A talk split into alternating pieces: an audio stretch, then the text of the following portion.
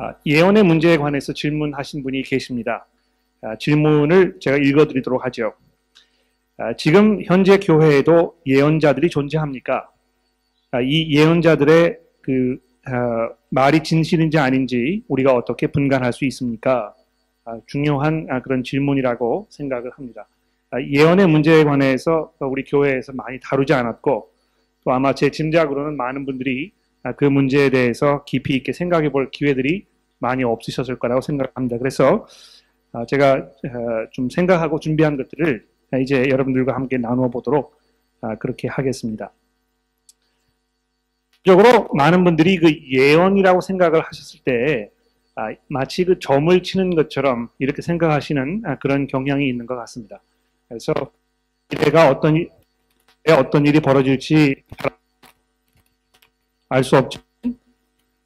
미래 어떤 일이 벌어질지 잘 알 수 없지만 어, 어떤 그 하나님의 특별한 어, 그 계시를 통해서 앞으로 이제 어떤 일들이 벌어질 것인지 이런 걸 미리 예견하고 사람들에게 이제 그 경고라든지 이런 거를 알려주는 어, 이런 그 행위를 이제 일반적으로 예언이라고 많이 이해하고 계신 것입니다. 아마 그런 면에서 많은 분들이 이 예언에 대해서 더 많은 관심을 가지고 계신 것 같아요. 왜냐하면 아, 앞으로 그 일어날 일이 궁금하기 때문에 아, 그래서 그 구체적으로 내 삶에 이제 어떤 일들이 벌어질 것인지 하나님께서 그 어떤 것들을 아, 지금 계획하고 계셨고 내 삶이 어떤 종착역으로 갈 것인지 아, 이런 것들을 미리 알고 싶은 아, 그런 마음에서 이 예언이라는 이슈에 대해서 많은 그런 관심을 사람들이 표현하는 것입니다. 그런 면에서 굉장히 그 미신적인 요소가 기독교 신앙에도 많이 이렇게 그 아, 들어와 있는 것 같아요. 아, 한국 사람들이 예전에는 우리 조상님들께서 아, 그런 거에 대한 답을 얻기 위하여 뭐 이 점장이를 찾아가고 이렇게 해서 뭐 이 신수를 보기도 하고 이랬던 것입니다. 그런데 성경이 말하는 그 예언자라는 것은 우리가 일반적으로 이해하고 있는 것과 많은 차이가 있습니다.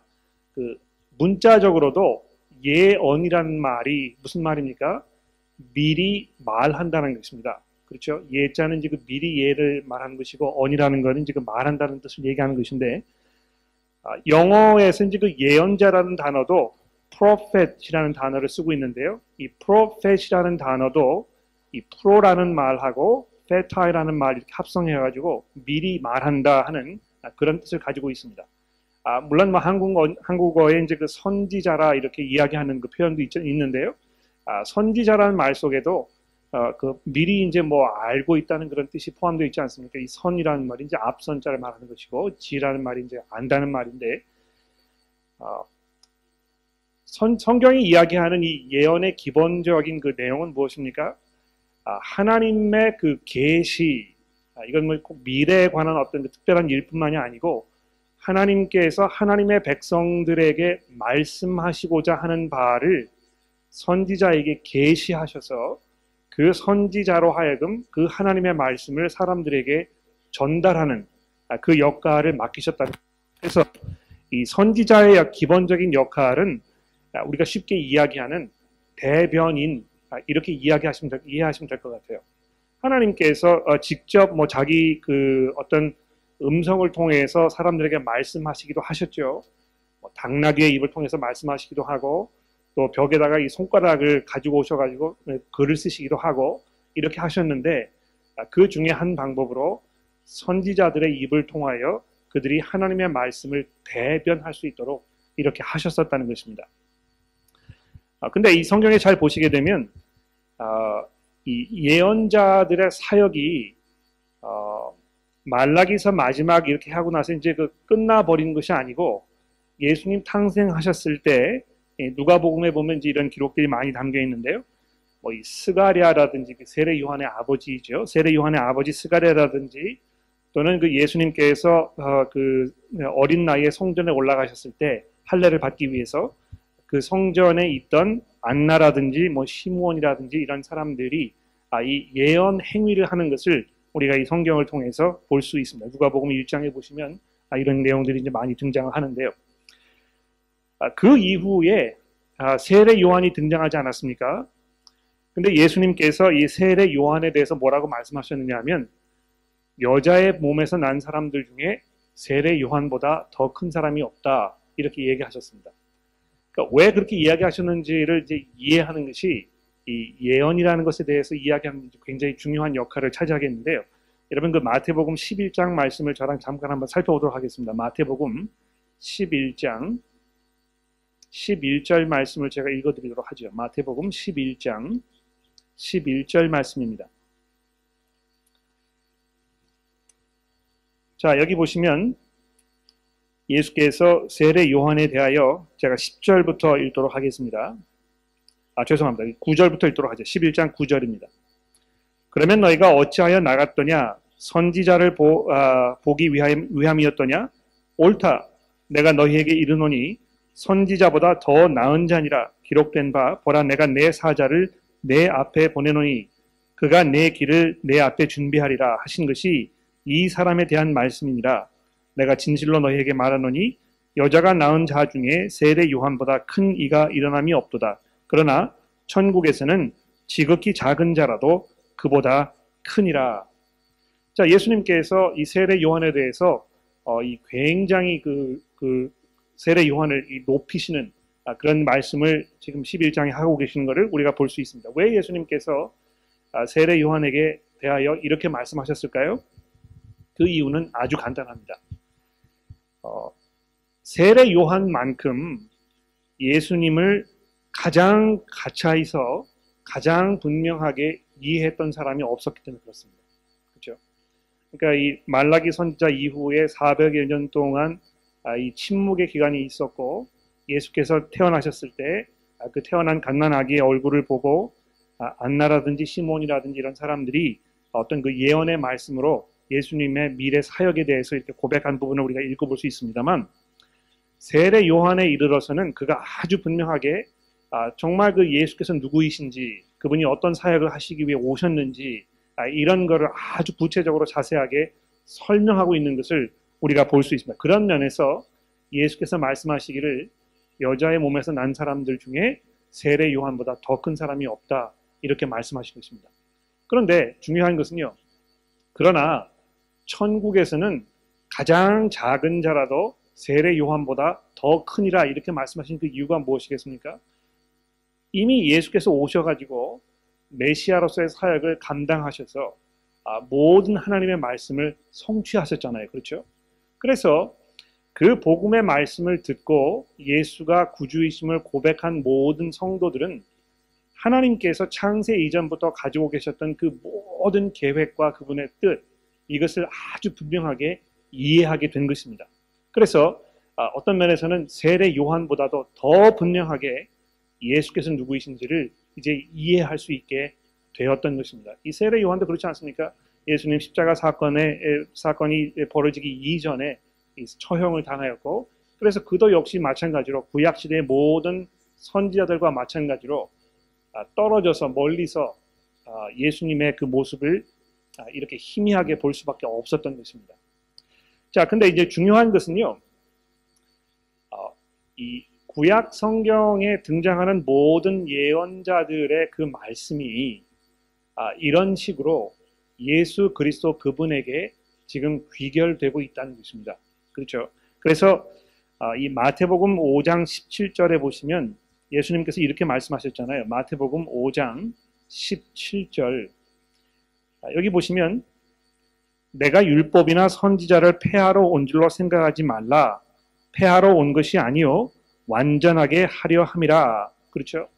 그러니까 이 예수 그리스도 그분이 이 모든 예언의 결정체라는 것입니다. 그렇죠? 하나님께서 이 선자들을 통해서 보내서 말씀하시려고 했던 그 모든 내용들 이것이 결국은 예수 그리스도 그분에 관한 그 말씀이라는 것입니다.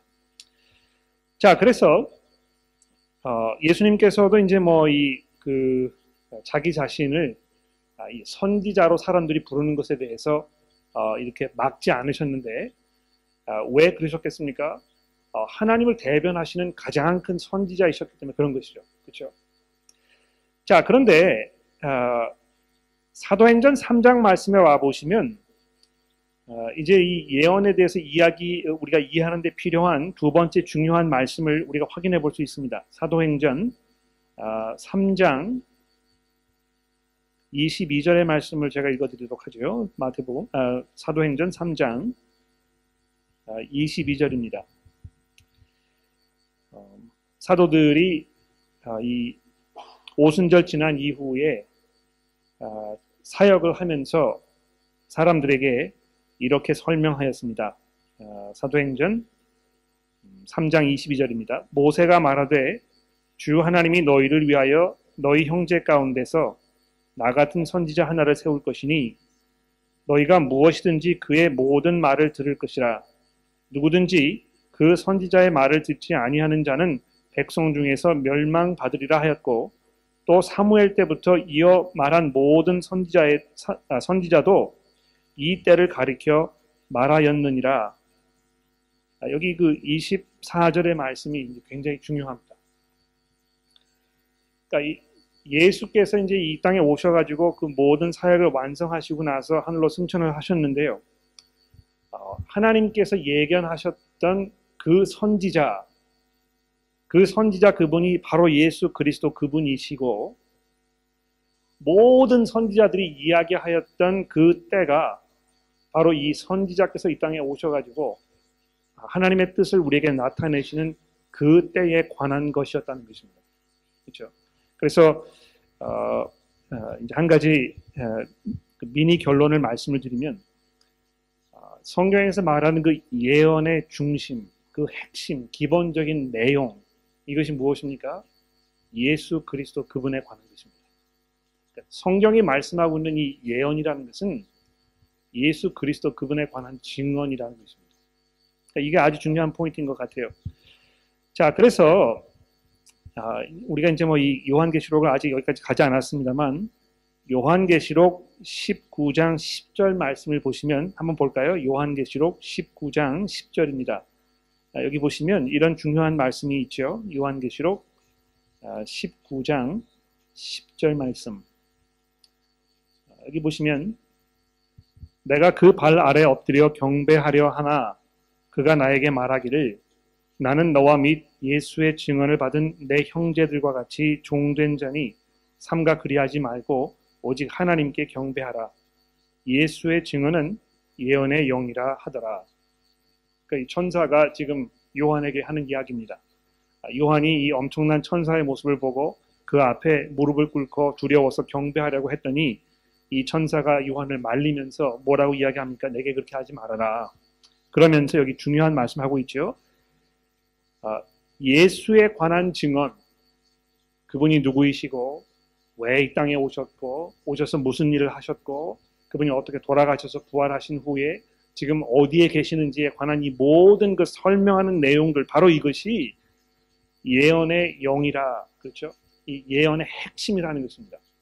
그래서 성경이 굉장히 일괄적으로 이 예언에 대해서 이야기하면서 예수 그리스도에 관한 그 증언에 대해서 말씀하고 있다는 것을 여러분 이해하시는 것이 굉장히 중요하겠습니다. 자, 그런데 어, 오순절 때에 어, 이 성령이 내려가지고 이제 그 사람들이 막 방언을 하기 시작하고 이렇게 하지 않았습니까? 아, 그 사건을 사도행전 2장이 기록하고 있는데 우리 이제 사도행전 2장 말씀을 아, 좀 자세히 살펴보도록 합시다. 사도행전 2장 말씀을 아, 좀 설명을 제가 드리도록 할게요. 사도행전 2장 1절 아, 말씀부터 어, 좀 살펴보도록 하겠습니다. 어, 다 읽을 수는 없고요. 아마 앞부분에 대해서 여러분이 뭐 이미 잘 이해를 하고 계실 것 같아요.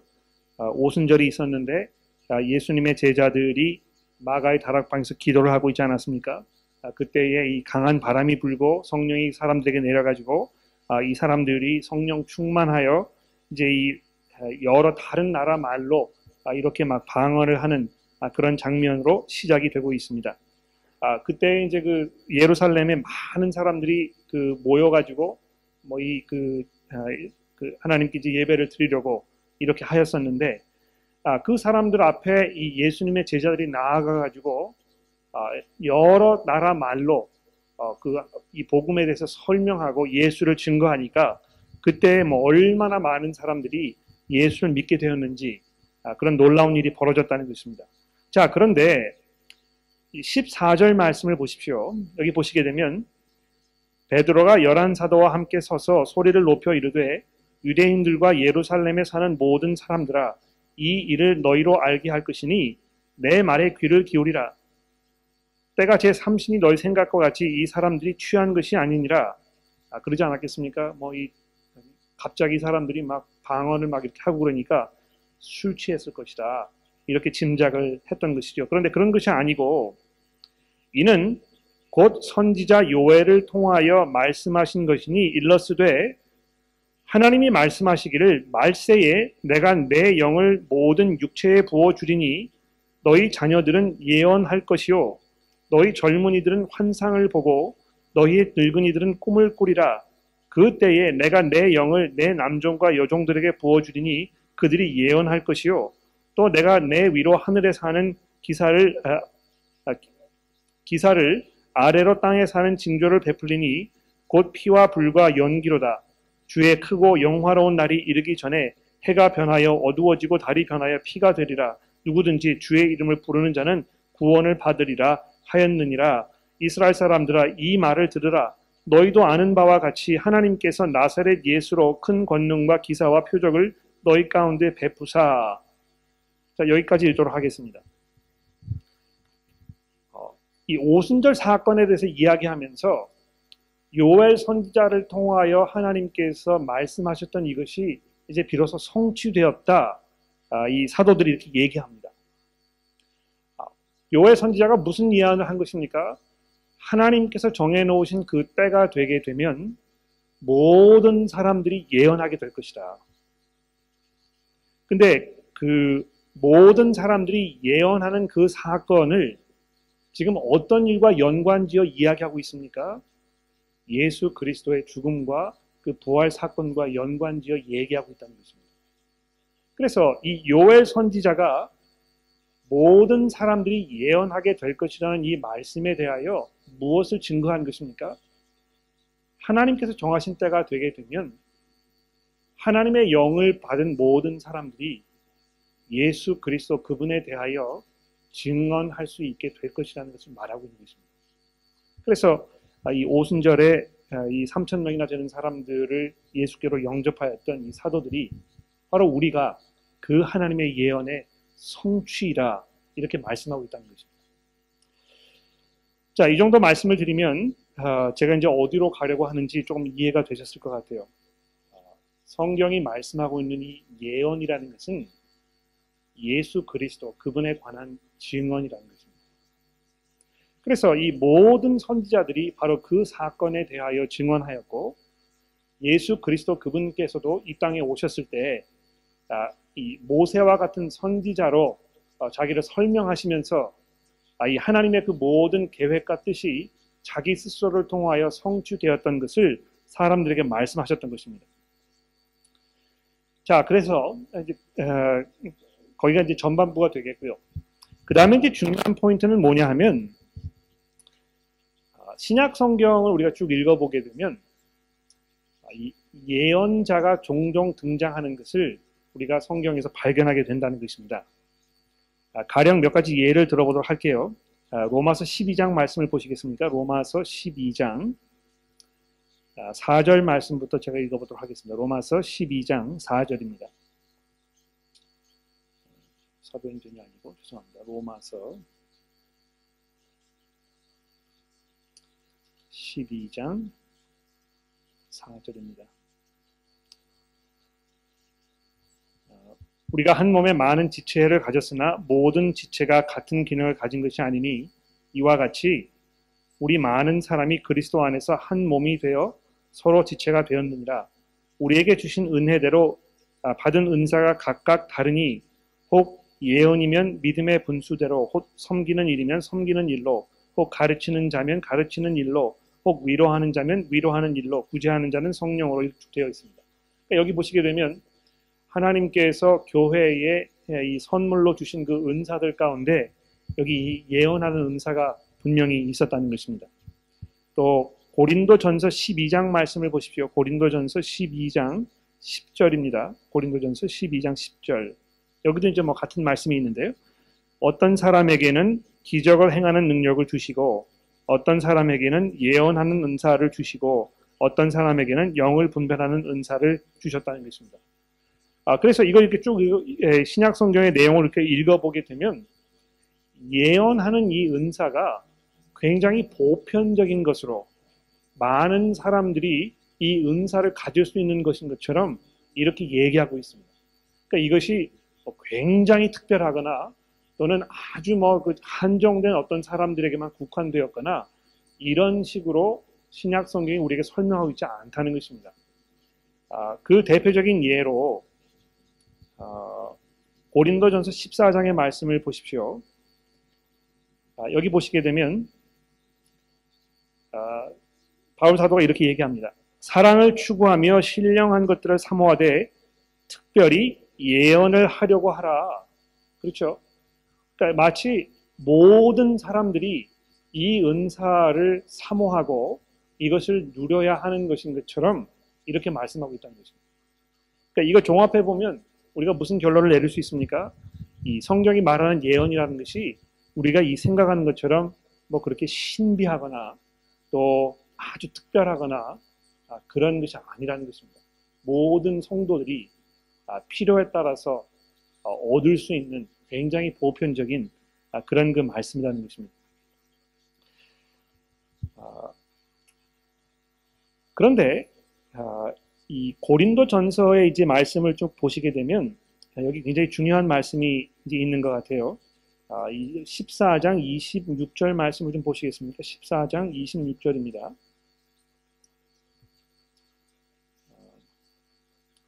그런즉 형제들아 어찌할까 너희가 모일 때에 각각 찬송시도 있으며 가르치는 말씀도 있으며 계시도 있으며 방언도 있으며 통역함도 있나니 모든 것을 덕을 세우기 위하여 하라. 그렇죠? 그러니까 이 예언의 은사에 대해서 이야기하면서 다른 모든 은사들과 마찬가지로 이것을 사용하였을 때 무엇을 위해서 사용하라고 말씀하고 있습니까? 교회의 덕을 세우기 위하여 하라는 것입니다. 어, 그러니까 뭐 그 야 이거 지금 내가 어, 중병에 알았다고 하는데 어, 이건 내가 나을 수 있을까? 어떤 그 특별한 예언의 은사가 있다는 분이 계신다니까 내가 그분 찾아가 가지고 그분의 그 특별한 기도를 받아서 하나님의 어떤 그 특별한 계시를 내가 좀 알았으면 좋겠다. 아, 이렇게 해서 아, 뭐이 예언의 은사를 가지고 계시면 찾아간다는 것입니다.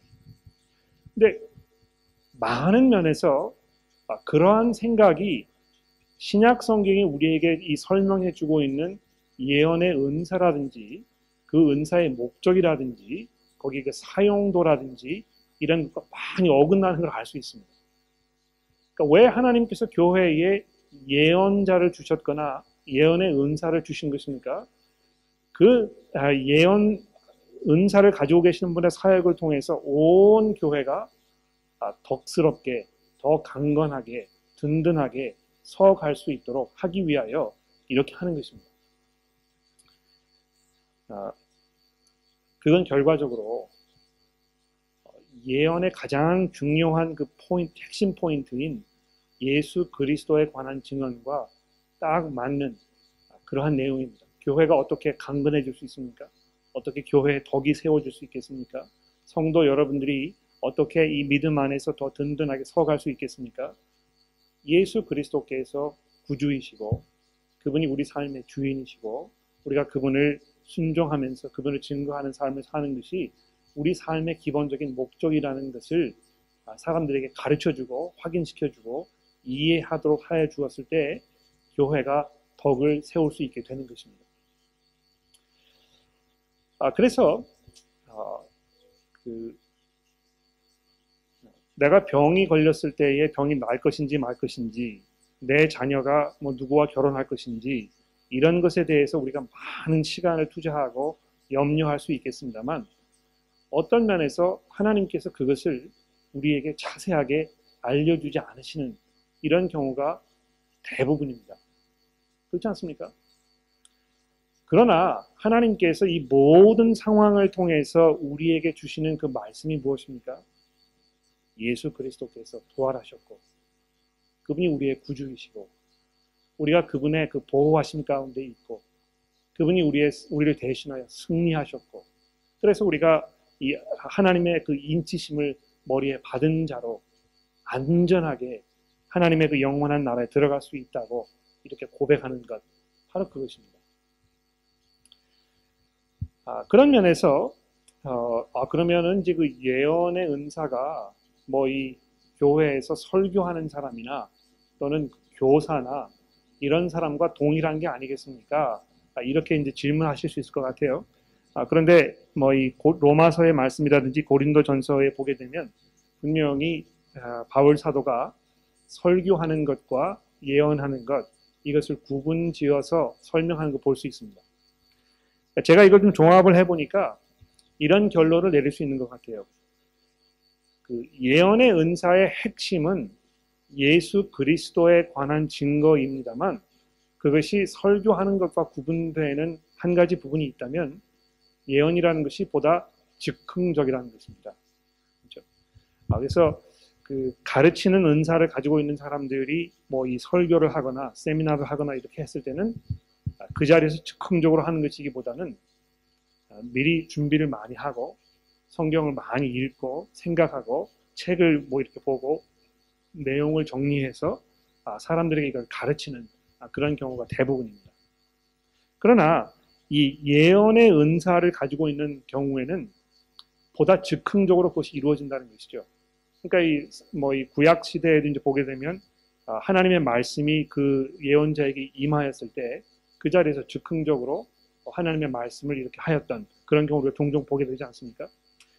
아 그래서 그 현대 교회에서 예언의 은사를 어디에서 볼 수 있겠습니까? 라고 질문하신다면 아마 이런 것인 것 같아요.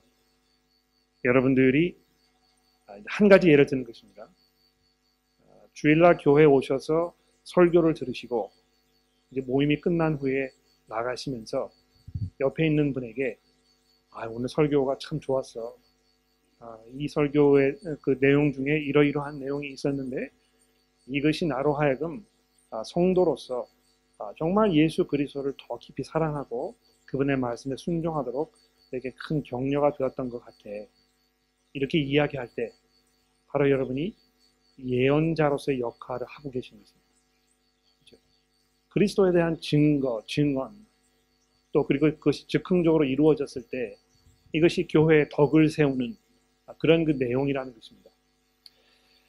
아, 물론 그 성경에 보게 되면 어, 앞으로 벌어질 일에 대하여 예견하였던 그런 그 일들이 몇 가지 등장하는 것을 볼 수 있습니다. 가령 예를 들어서 아, 사도행전 11장에 보시게 되면 한번 볼까요? 사도행전 11장 27절 말씀해 보시면 11장 27절입니다. 여기 보시면 그때에 선지자들이 예루살렘 안디오 예루살렘에서 안디옥에 이르니 그 중에 아가보라 하는 한 사람이 일어나 성령으로 말하되 천하에 큰 흉령이 들리라 하더니 글라우디오 때에 그렇게 되니라 제자들이 각각 그 힘대로 유대에 사는 형제들에게 부조를 보내기로 작정하고 이를 실행하여 바나바와 사울의 손으로 장로들에게 보내니라. 자 이렇게 하면서 여기 아가바라고 하는 그 선지자의 그 특별한 사역에 대해서 신약 성경이 말씀하고 있습니다. 이런 면에서 이 아가보라는 사람의 어떤 그 선지자로서의 사역은 아, 우리가 지금 일반적으로 신약 성경이 말씀하고 있는 그 예언의 사역과 조금 다른 부류의 사역인 것 같아요. 그러니까 뭐 이 어, 어떤 그 어, 교회 당장 어떤 덕을 세우거나 또 예수 그리스도에 관하여 증거하거나 이러한 그 내용이기보다는 아, 특별한 때에 어떤 그 특별한 필요에 의해서 굉장히 즉흥적으로 하나님께서 아, 특별한 지역에 있는 성도들에게 특별한 사람을 통해서 말씀하시는 그런 경우가 분명히 아, 성경에 기록되고 있는 것을 우리가 볼 수 있는 것입니다. 제가 왜 이 말씀을 드리느냐 하면 아, 많은 분들이 이제 그렇게 생각하시는 것 같아요. 아, 이 예언이라는 것은 어, 신약 성경이 끝나면서 이제 다 이 폐해진 것이다. 더 이상 예언이라는 것은 필요하지 않고 또 있을 수도 없다. 이렇게 말씀하시는 분들이 종종 있는 것 같습니다.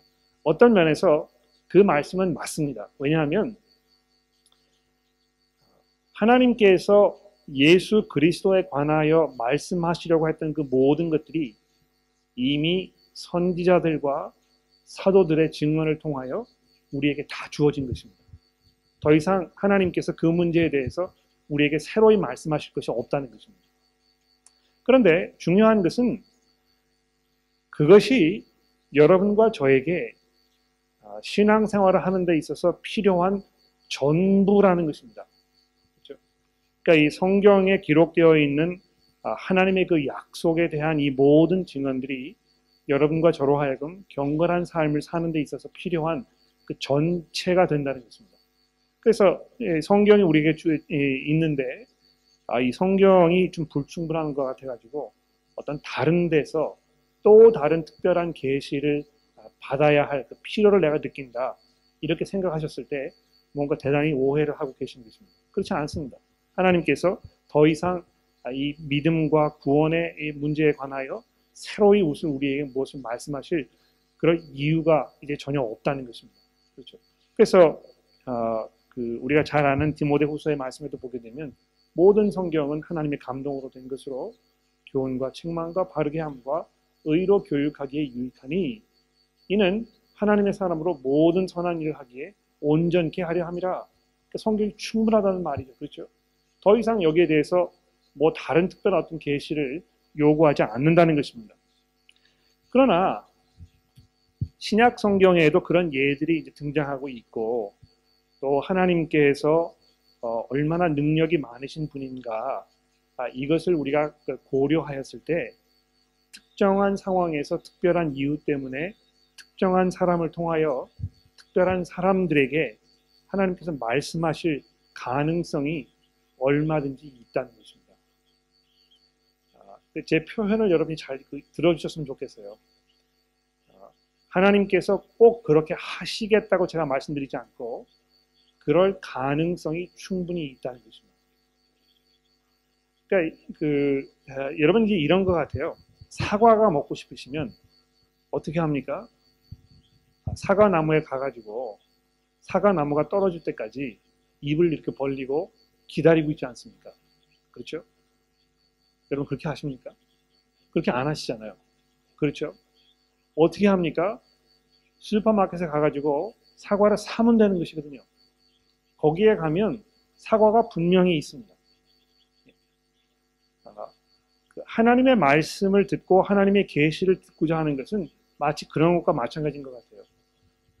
사과 나무에 기다리면서 사과가 떨어질 때까지 기다리는 것은 굉장히 어떤 면에서 어리석은 일입니다. 왜냐하면 슈퍼마켓에 가서 그냥 사면 되는 것이거든요.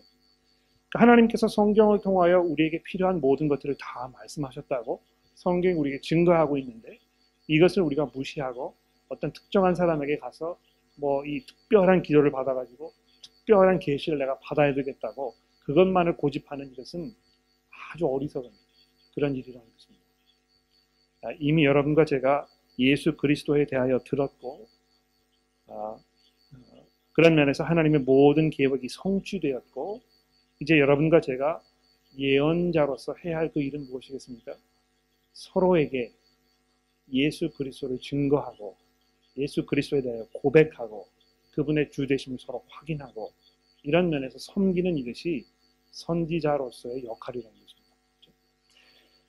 마지막으로 한 가지만 말씀을 드리면 성경이 분명히 이 거짓 선지자들에 대하여 우리에게 경고하고 있습니다. 그렇죠?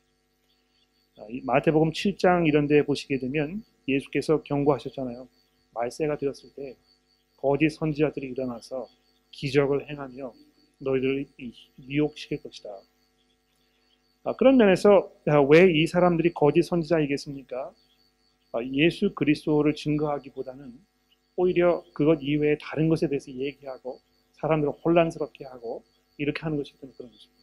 그래서 어, 이, 자기 스스로 자칭 선지자라고 이야기하시는 분들이 계셨을 때 우리가 그런 사람들을 뭐 어, 순식간에 어, 내쳐버릴 필요는 없습니다만 우리가 그분들을 조심하고 정말 이분들이 어, 예수 그리스도에 관하여 증거하고 있는 사람들인지 아닌지를 잘 저울질 해 보는 것이 굉장히 중요합니다. 그런 면에서 아, 마지막 구절 한 가지만 제가 아, 보여드릴게요. 아, 데살로니가 전서 5장의 말씀을 보시겠습니까? 이제 그 결론입니다. 데살로니가 전서 5장 19절의 말씀입니다. 데살로니가 전서 5장